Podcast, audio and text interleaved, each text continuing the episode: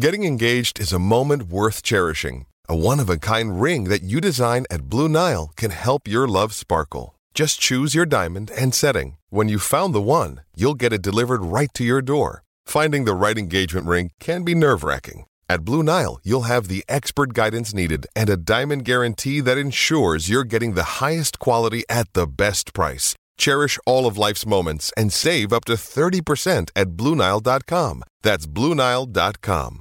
Thanks for choosing this free Anfield Index podcast. If you'd prefer to listen to this or any of our other shows without adverts, then now's the time to check out Anfield Index Pro. With AI Pro, you can supercharge your entire listening experience. You'll not only get all of our podcasts without the ads, but you'll have them far faster with our quick publish feature available exclusively for subscribers. AI Pro also puts you in the heart of our sound studio with an option to listen to many of our shows live and interact with the podcasters in real time as the shows are recording. Upgrading couldn't be easier. AI Pro is available on all popular podcast platforms, and we have our own apps for Apple and Android. Just head on over to AnfieldIndexPro.com and get started today. Welcome back to the Mindfield podcast from Anfield Index Pro, your sports psychology f- podcast, where myself and Dr. Andrew Vincent sit down and talk about all things Liverpool and the mind. And as you guys know, this time we are on our wonderful summer break where we're bringing guests onto the show to talk about specific topics that maybe we don't think about that often, or maybe we talk about a bit too much. But today, Andrew, we are joined by the wonderful Jonathan Northcroft. Jonathan, how are you doing? I'm all right, guys. Yeah, very good. Um, I'm starting to enjoy uh, a little bit of a break from all the madness, but um, it doesn't really let up, does it, with, with transfers and uh, and whatnot. And soon, soon the teams will be on tour and it'll all start again. So, um, yeah, yeah, it's all good though. Are, are, you rethinking your life choices right now? Are you? oh no, not, not not at all. Never really get bored of it, but uh, I do look forward to the rest. I must, must be honest. Yeah, even before we went live, um, and Andrew, I'll come to you. We were having a conversation about you know needing to switch off and leave everything behind. And I was saying that I'm I'm taking a couple of weeks off, but I'm not going away for too long. But I still won't talk to anybody. It'll be just me and my family, and that's it. Yeah, that's Are you going to go for the whole, um, you know, social media blackout and get the get the get the get the phone on silent and all that? I pretty much do, yeah, yeah. I try to just tune out of everything, but like, look, I'll I'll keep an eye on the odd transfer rumor here and there, but uh, yeah. thankfully I don't get sucked into too much now. Andrew, you do get sucked into the transfer, especially on Discord. I love the I love the transfer Discord on uh, the AI Discord. There, love it, love it. so today, Jonathan, you've graciously given up your time to chat to us about the media and the role it plays on the mental health of players, on impacting on the mental health of fans, but also looking at the flip side and how always being on now where you know you and I probably have a similar vintage where you know at the end of the season that was it. You know there was literally a break. So all the players went off on the piss and on the holidays. And then no there was no talk of transfers bar something big happened. And then you were able to come back in. But with our 24 hour news cycle, I'm sure that has its own challenges for you guys within the media, and it probably is difficult to actually switch off and get some time for yourself. Is that fair? Absolutely. Uh, I think the, the big change that's um, occurred in my, well, this will date me, sort of 25 years as a as a football journalist has been exactly that the encroachment of um, you know when you're on duty or when you're off duty from being I mean, journalism's never been a traditional job. It's never been a nine to five job. But when I came into the business, there were times when you were working and the times when you weren't, and those lines just got more and more blurred because of twenty four hour media, different working patterns as well. So you know, we just mentioned trying to take a break from uh, emails or, or, or, WhatsApp or, or whatever. I, I, used to try and put my phone away on a Sunday just to give myself a day with the kids. The problem is that the rest of the world doesn't rest. So you'd come back and have, even though people know it's my day off, um, you'd, you'd, come back and you'd have a slew of messages. And then, of course, about 400 things will have happened in the football world during that time as well. Um, and whether it's whether it's during the season and it's a run of matches and the run of uh, sort of interviews and, and content that filters out, or during the close season where it's the endless transfer kind of incremental developments in, in all the various sagas. Um, I think we've all learned to live at a different pace uh, and, and maybe increase our bandwidth, if I can put it that way. But it's still a challenge, uh, I feel, to to kind of switch off and to have a life outside the business. And I, I think that's important, not just for mental health, but actually just to to make you a, a, a proper human being, if, if, that makes sense.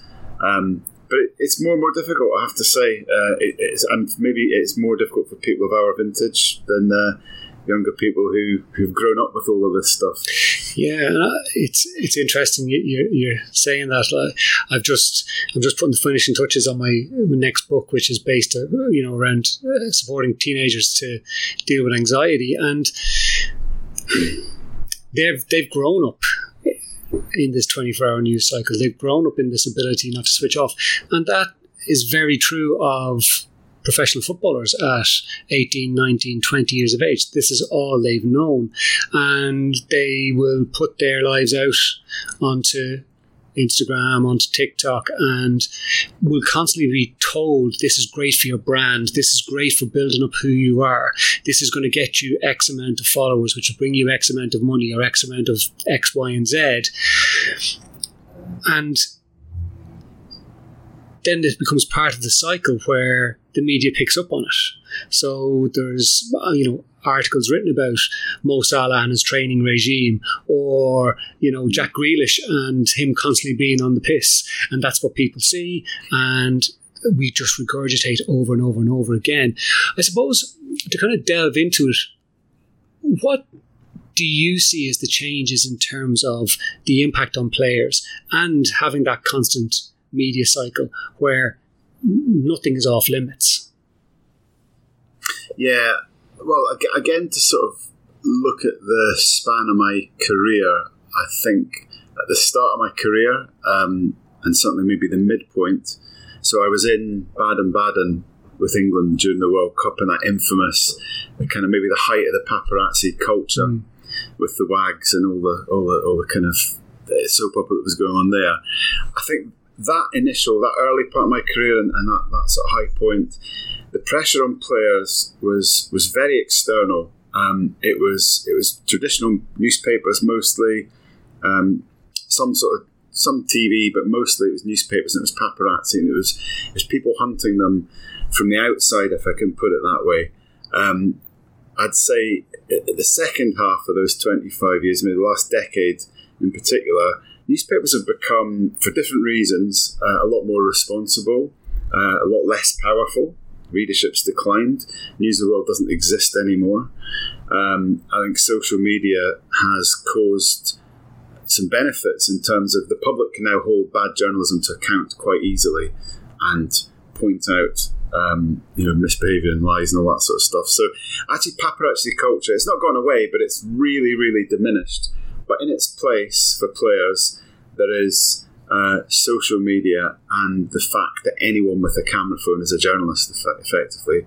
Anyone with a camera phone um, has got the power to produce content uh, about famous people. Um, and that is enormously pressured for, for players. I think they've become more reclusive over the years and, and had to live more carefully.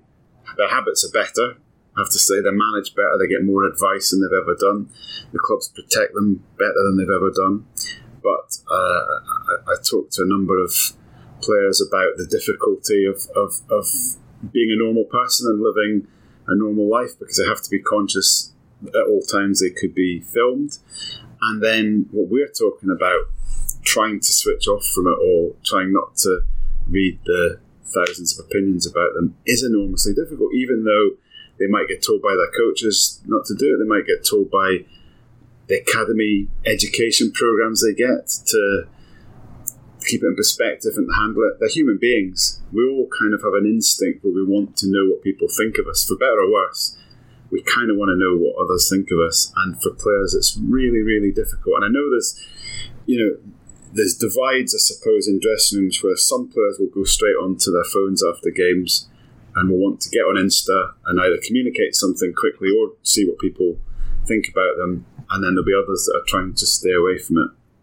Maybe that's a divide along the older players and the younger players, but um, also just different approaches. I just think it's it's it's harder than it's ever been. I think for, for players to, to, shut things out. But the benefit of social media for them is that it allows them to present themselves unfiltered. So um, there's a real positive to that where I don't think they have the same problems that the previous generation had, where they felt their identities weren't their own somehow, that, that, that, that the media were able to represent them and they didn't have control over how they were represented sometimes.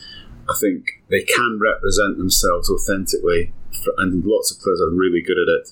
Jack Grealish, you mentioned, for example. Um, and that insulates them from some of the pressures, I think, because in the case of Jack Grealish, yeah, he goes out in the piss for um, a week after Man City win the Champions League, and yes, those pictures come out and the videos come out and there's criticism, but because Jack's presented himself very authentically from day one um, and got his personality across to people, I think there's context for the public where they can see, well, actually, this lad's got his heart in the right place. He's been an incredible professional all season and he's letting his hair down, and we like him.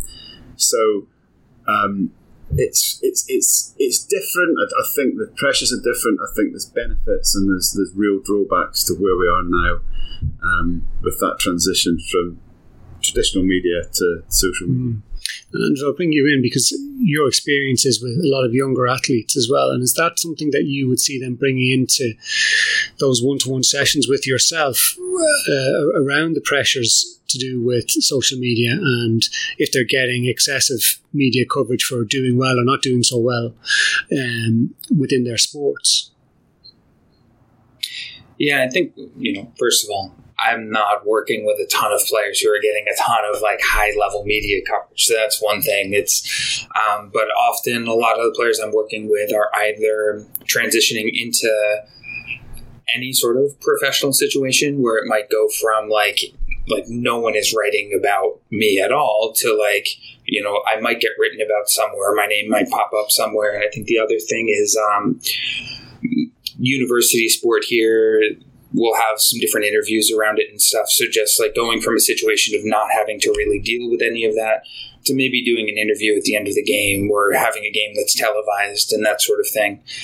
Um, you know, in terms of the social media, then the way that changes too is it's you're transitioning from a social media account or profile that's like you're someone following other people to someone who might be followed or someone who someone might pay attention to. Um, and that i think is a big transition of just you can almost see it right? Like it's used goes from something that's more personal to something that it's like okay i might and look like i I don't use enough social media to be honest to like really be able to tell you the language and stuff, but like um, it's just they're retweeting their team or they're highlighting a former teammate, and it's it goes from being like hey, here's my life to something that's actually like fairly bland and like focused on like team related stuff. And so like definitely have worked with people through that transition. I, I think, um, you know, there's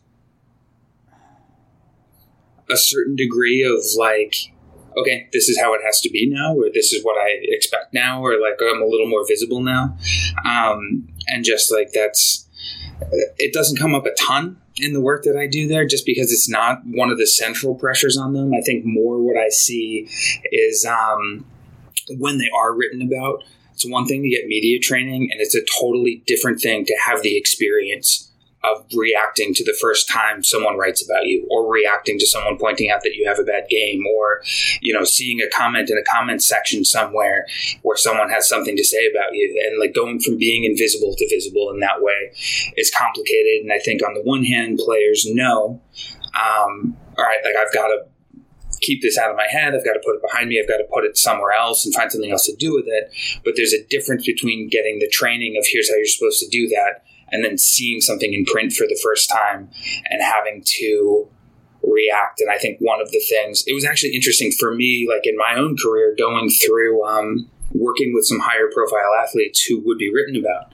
And then for me to be like, oh, I can read about that other places. And um, see how other people are seeing them. Whereas in the past, it was like I'll watch their games, you know, and I will maybe know what the coach has to say about them a little bit, and I will know what they're saying about their own experience. But to then be able to go online somewhere and see, oh, like where does this person plug them into the lineup for next year? How does this, you know, this person just got a new contract? Like, do people think it's a good contract or not? And that's even interesting for me. It's taken some time to be able to just sort through that process of like, you know, they only know part of it, but like it's weird to just have that information. You didn't have it before. And so that's one of the biggest things that I've noticed is the experience of it. It just takes some practice, and it takes some practice for them too to be able to see it and move it on. Yeah, and I'm sure, Jonathan, in your experience, that you'll see the two different sides with the social media and the the official stuff. I remember doing an interview with a,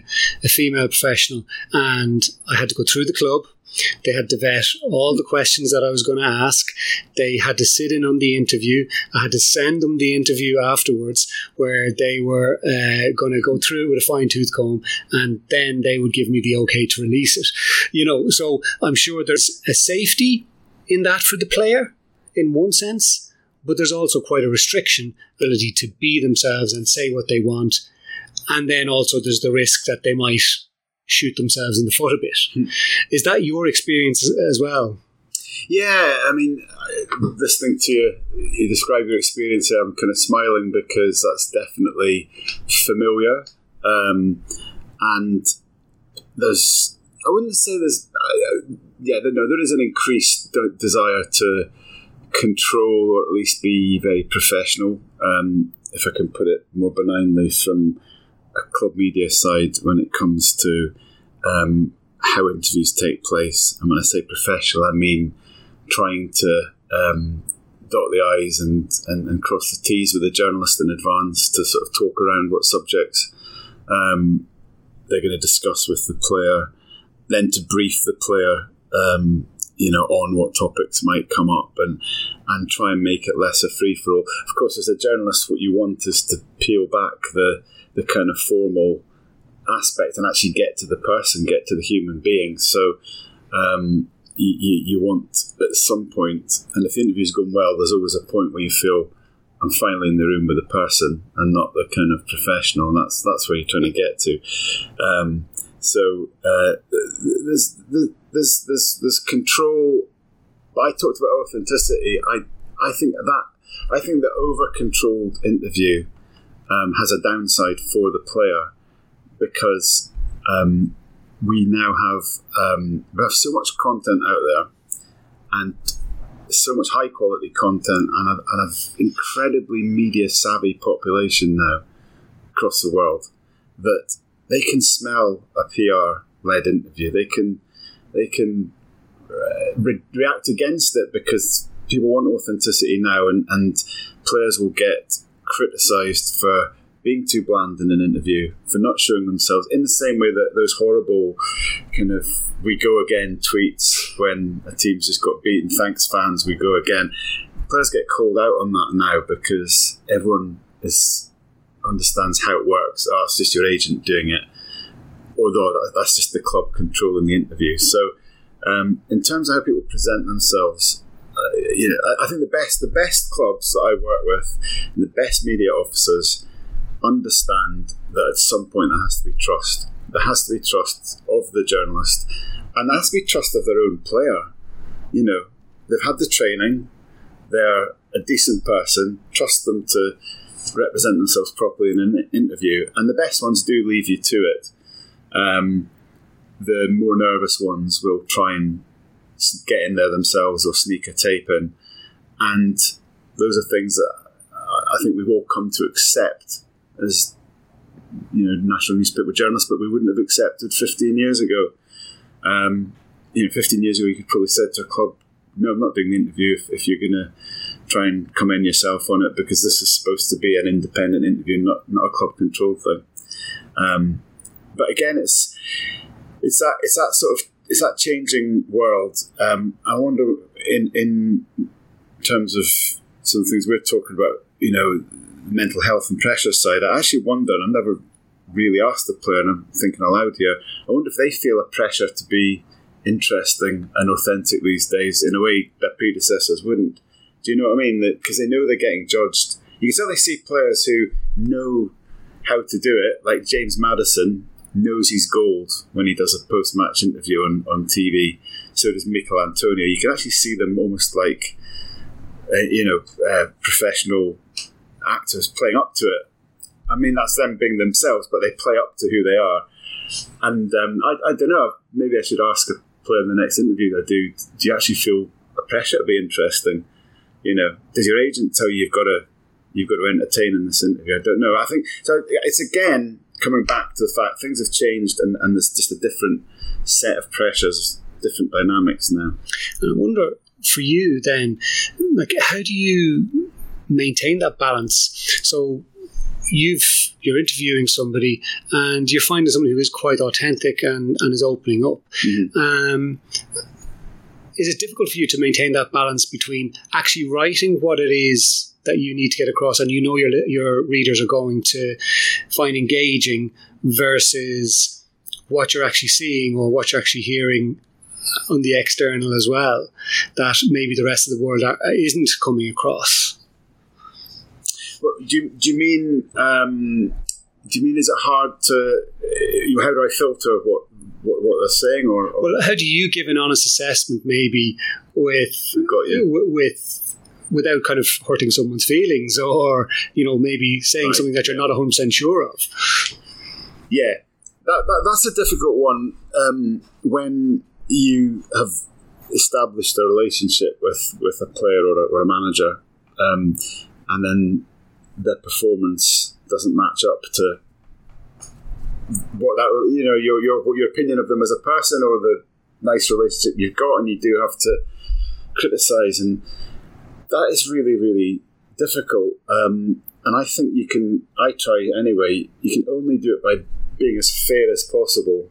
You know, um, depersonalizing any criticism and and and um, you know, criticizing on the basis of performance. And I, I, I always think I with every line I write, I try and think two things. I try and think, can I justify this line in court? Because I've done traditional journalism training, and you get taught about media law. So can I, if could I, can I, is this factually correct? Can I prove this?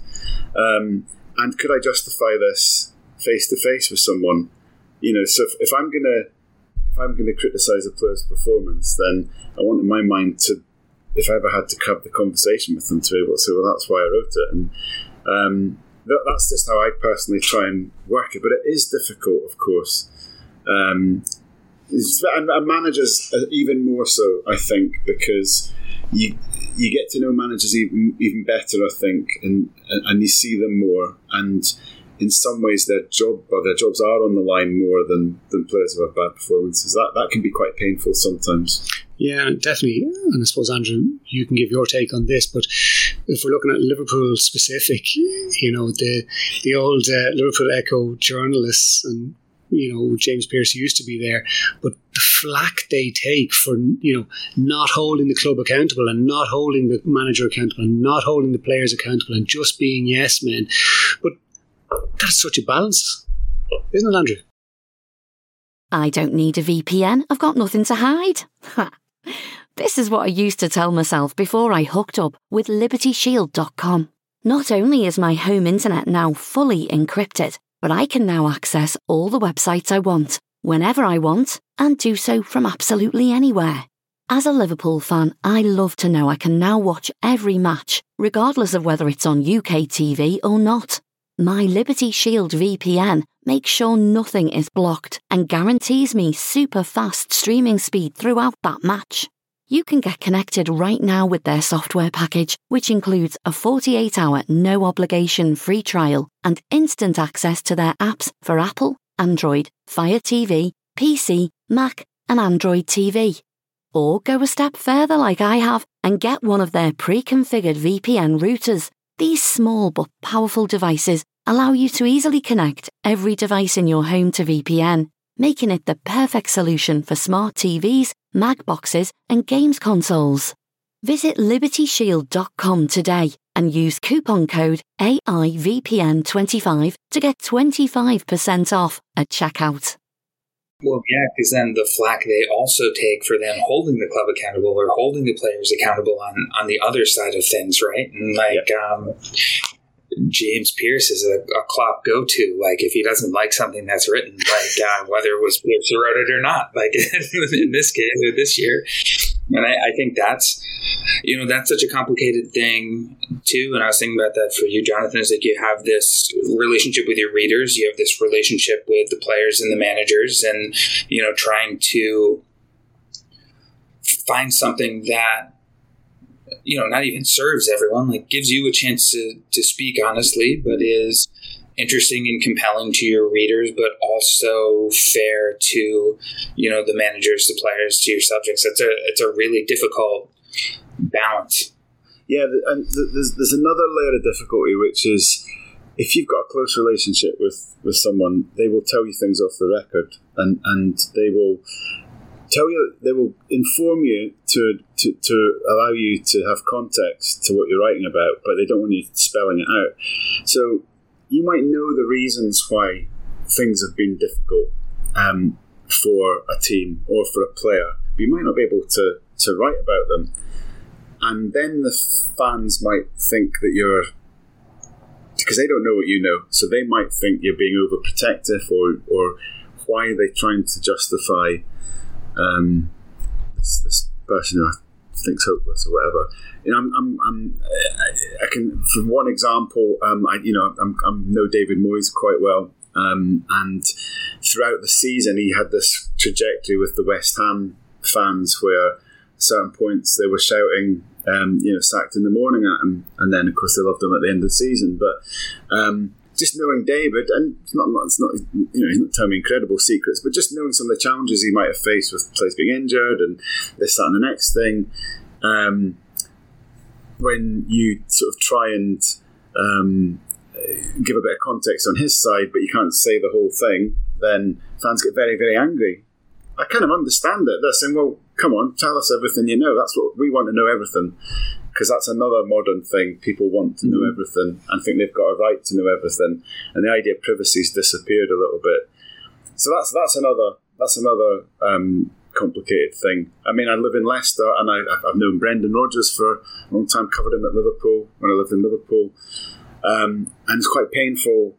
Brendan being you know being sacked and and trying to kind of write about that um, when certain challenges he faced that we couldn't write about, um, but certain mistakes he'd made that you have to be honest about. And um, I, I, I, sort of tweeted in the in the wake of his sacking that you know he'll go down as one of Leicester's greatest managers, but the last eighteen months have been terrible. And I had people on both sides saying, "Oof, that was." Thought, thought you were a supporter of Brendan. How could you write? He's, he's going to be really upset. And, and then other people go, "Oh, how can you say he's one of the great managers when you know you're just you're just up Brendan's blah blah blah." So, and I haven't, and listen, I haven't spoken to Brendan, so he he, he I, I don't know, don't know what if you even took any notice of a tweet like that. But I'm just saying it's hard. This line we're talking about is difficult when you've actually got a relationship with the person at the centre of it. Mm. And I think if we look at, I think it was was it Reece James during the year was was talking about the challenges that people don't understand, you know, the mm. pressures that come with being a professional footballer. And have you had many occasions like that where you're talking to players and managers and, and they're sometimes maybe just breaking down with you, you know, kind of going, I, I just I actually can't cope. Or, you know, can you write a story about me that shows me in a good light because everything I'm seeing about me is just horrible and it's literally tearing my heart apart.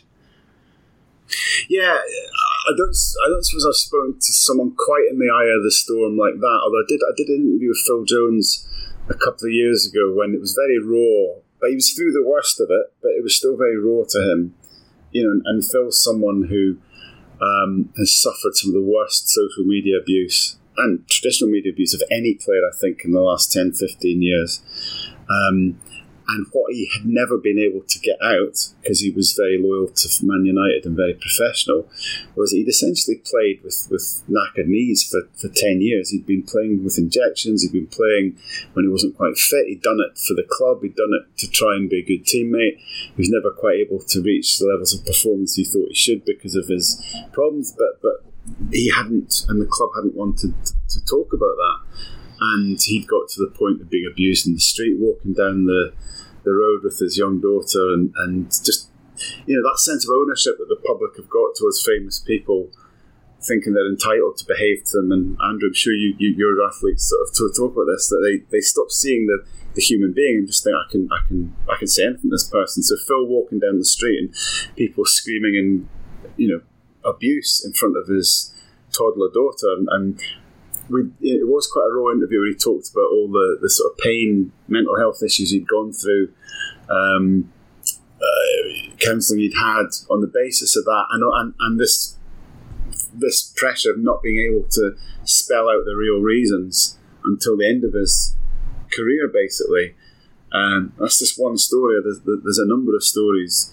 I guess I, I interviewed Wayne Rooney as well. Um, uh, and I, I, actually ghostwrite Wayne's column. I know I know Wayne well, um, but this was um, around when his Amazon doc came out, where he he sort of him and his wife, I think, tried to present to the public their real story to a certain extent.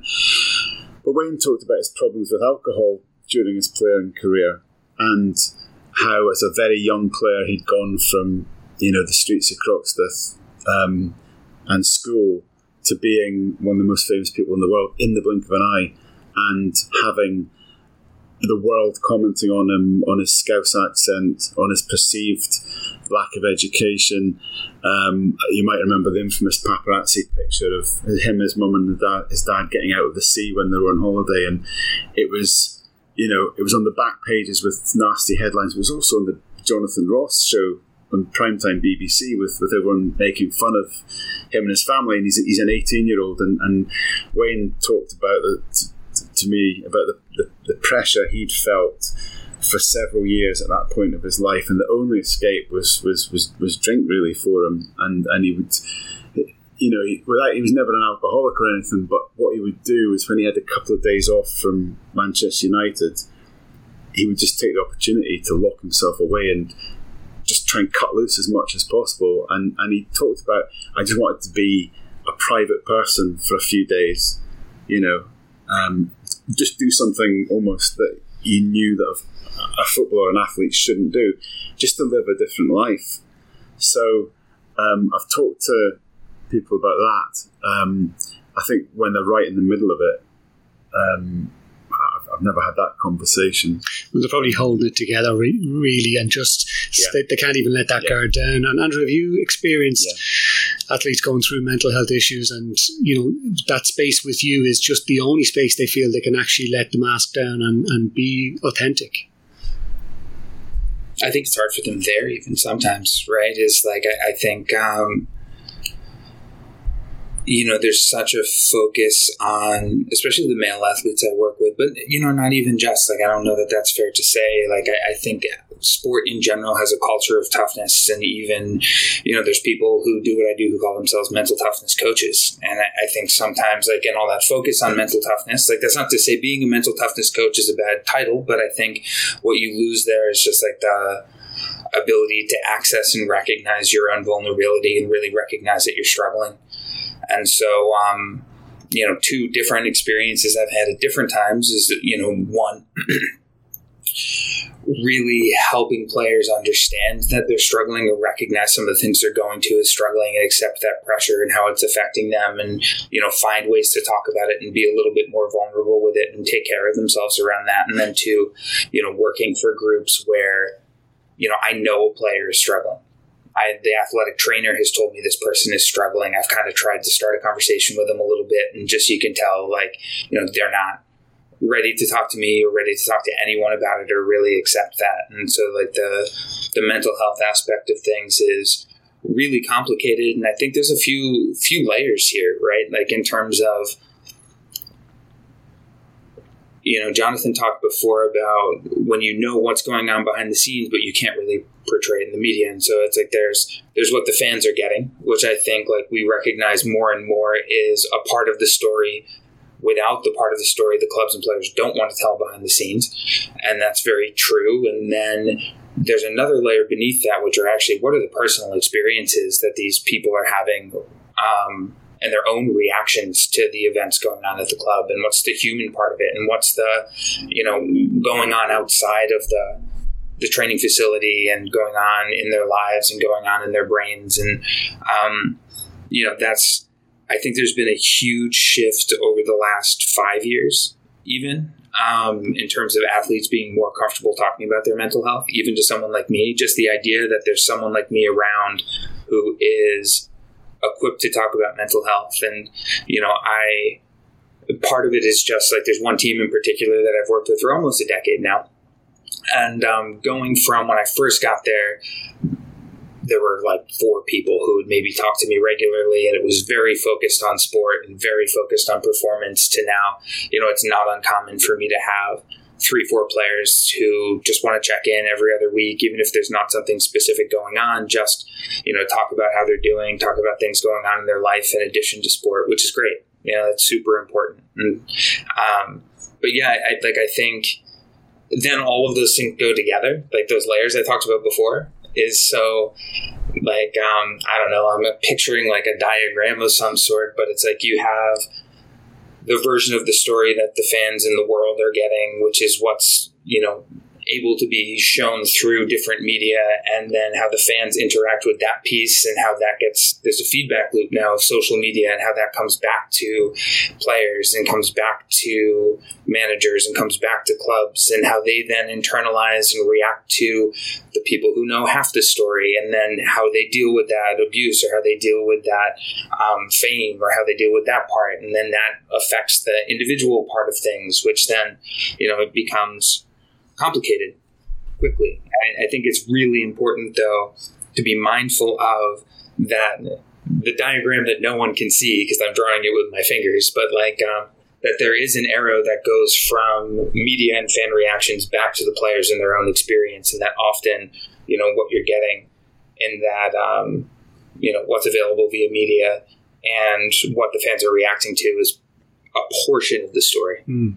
And I suppose, Jonathan, just to kind of delve into the what we'll call traditional tabloid style stories um, and the tabloid media. And that has always been a lot more maybe intrusive in in how it was viewed or you know very sensationalist in terms of how it reacted to things. And you know definitely Wayne Rooney is one of those players Phil Jones and Raheem Sterling who has you know received so much not necessarily abuse within the media, but stories written that cultivated or helped enhance a narrative that was being creative.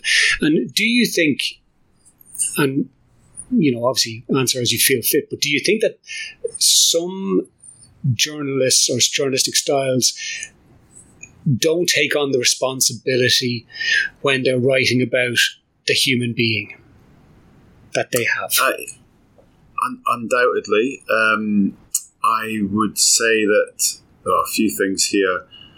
In in my experience, and this applies to the tabloids as well.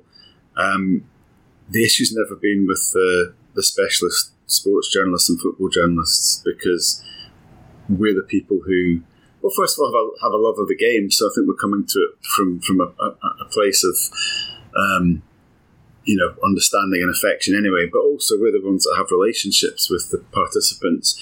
And the, even in the bad old days, I'm talking about, you know, the, the heyday of, let's say, the News of the World or whatever, the problems were usually from the front end of the paper with from, from, from journalists who um, knew that they didn't have to have any relationship with with um, with the people they wrote about. It was kind of hit and run journalism.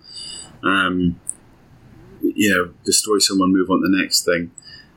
Um, I have to say, I, I, just think that I do think certainly newspapers have changed, and our tabloid titles are nowhere near what they were. Um, nowhere near where they were in terms. You know, there's there's a there's there's there's you know, public taste is really against paparazzi and intrusiveness. I know maybe the royal family, William and Harry and Meghan have, have, have, talked about it a bit more than football people, sports people in recent years. That they still feel that there's that element to it. I, I just think it's it's greatly changed in, in my era. But I do think what's replaced that actually. Um, some of the cruelest journalism is, is in the form of, of, of opinion pieces now and commentaries. It's not necessarily stories about people's private lives, it's just judgment being pronounced by columnists. And you mentioned Raheem Sterling as one example, but the footballers have been on the sharp end of, of those really nasty opinion pieces in, in, in certain quarters, certain papers, and, and they still struggle with that. Um, but the bigger picture, as I said earlier, is that I think the intrusiveness has moved to um, social media and, and probably uh, maybe it's the public that are intrusive now as much as um, professional journalists. And I, am trying to say I don't want to sound like I'm passing the buck, or he would say that he's a journalist. I'm just trying to give a really honest opinion here. But I, I think you're you're right in the sense that if there was no appetite for those old style types of tabloid journalist stories, well, you know, they, they wouldn't be there. Yeah. And it's it's one of those elements that myself and Andrew have spoken about in the past in terms of fans and, and fans wanting information and wanting to know information. And we as fans lose that sense of, well, we're actually talking about human beings here. So, you know, like I, as a fan, might sit in the stand and I might hate Jordan Henderson and think he's just terrible as a footballer. And he's two yards away from me and I am roaring in his face, letting him know how much I hate him. Mm. And then I'm walking down the street three days later and Jordan Henderson's walking past me. I'm like, oh, Jordan. Any chance of a photograph? you know, and I, I think none of us want a mirror held up to us. And maybe part of this conversation is bringing it back to the fans. Yeah, and, and, and, and one thing that I see a lot of, um, or, or speak to players a lot about, is that fans think that because they're famous and they earn a lot of money, that this somehow gives them a suit of armour that means that the things that affect the rest of us don't affect them, and it's nonsense. They are human beings, and when I did the Phil Jones story, although there was a lot of sympathy for Phil, there's also a lot of people on Twitter going, "Oh, he gets paid 100 grand a week. Life's not that difficult for him." It is that 100 grand a week doesn't make any difference, and Andrew will know this very well from the athletes he works with. It doesn't matter how famous you are, how much money you have in your bank account, it doesn't change your vulnerability or the fact you've got feelings and, and the public don't always understand that. Well, I think it's definitely. I think there's. Sorry, Andrew, go on. I was just gonna say, like, there's a, a transition too that I've been able to see of like these you know the people don't change when suddenly you write them a big check for the first time and like it's funny you know i start working with some of the people who i've worked with for longer now when they are 17 18 19 and then you know you three, four, five years down the line, like in a professional sports term, someone who's like 23, 24 is like a grown man practically, right? And but like, um, it's really funny, you know, all of a sudden it's, it's this kid who's just been this kid. Like, you know, I met them when they first started university and being away from home for the first time. And it's like you get to know them as like these, these kids. And then all of a sudden, like, they're still these kids right? Like you you recognize that in them later, and I'm sure Jonathan, you've had players you've interacted with like that, where maybe you've known them across their careers, and you met them at like this young age, and you've met this kid, and like you still know this kid who's then either getting paid really well or in this much more high profile place, but like those, you know, they don't change as people, like the human element doesn't change. It's just like what would happen to you, like anyone who's listening, if someone tomorrow came up and was like, "Here, let me give you like a ton of money to do what you do." Like, it wouldn't change the fact that you have feelings or what you react to or what's important in your life. It like, you know, it of course it changes your life and maybe changes your relationships with the people around you in the world, but like you're still just this person. We don't want them to change, do we? We all love right, the stories no, of the, the humble athlete who still mates with all his friends from home, who still goes back to his home village. We love Mo Salah building stuff back in Nagrig, and, and, and we love Sadio Mane going back to his roots, and, and we love authenticity. So we don't want them to be any different to the kid that started playing. And coaches want them to be the kid that started playing. They want them to have the the joy. So with all of that, if we don't want them to change, they're not going to grow this suit of armor that I talked about and, and, be able to shut out all the negativity. You know, they they they just are those kids they are those kids. And I think that's a perfect place to wrap this up. Jonathan, thank you so much for giving up your time to come and chat to us. I've really appreciated this. And uh, Andrew, thank you too for bringing your expertise. And I hope the listeners will have gained a different perspective now on maybe the media and the players and, and looking at, you know, we are dealing with human beings and, you know, sometimes stupid kids do stupid things, but well, all kids do stupid things, just not all of them are landed on the back pages of a, a newspaper. but uh, thank you so much, guys, and we will be back again very soon with the Mindfield podcast. We hope you enjoyed listening to this Anfield Index show. Please be sure to subscribe to our channel so future podcasts find their way to your device automatically. There's nothing quite like fan engagement, and we'd love to know what you think of anything discussed on this show. The best way to get in touch is over on our free Discord community, where both podcasters and listeners debate the hottest LFC topics 24 7. Sign up free now at AnfieldIndex.com forward slash Discord. You won't regret it. You can also follow us on Twitter at Anfield Index and find us on Facebook by searching for Anfield Index. Oh, and before you go, We'd love it if you could leave us a five star review on your favourite podcast app. It only takes a couple of seconds, and it means the world to the people who create these free shows. Sports Social Podcast Network.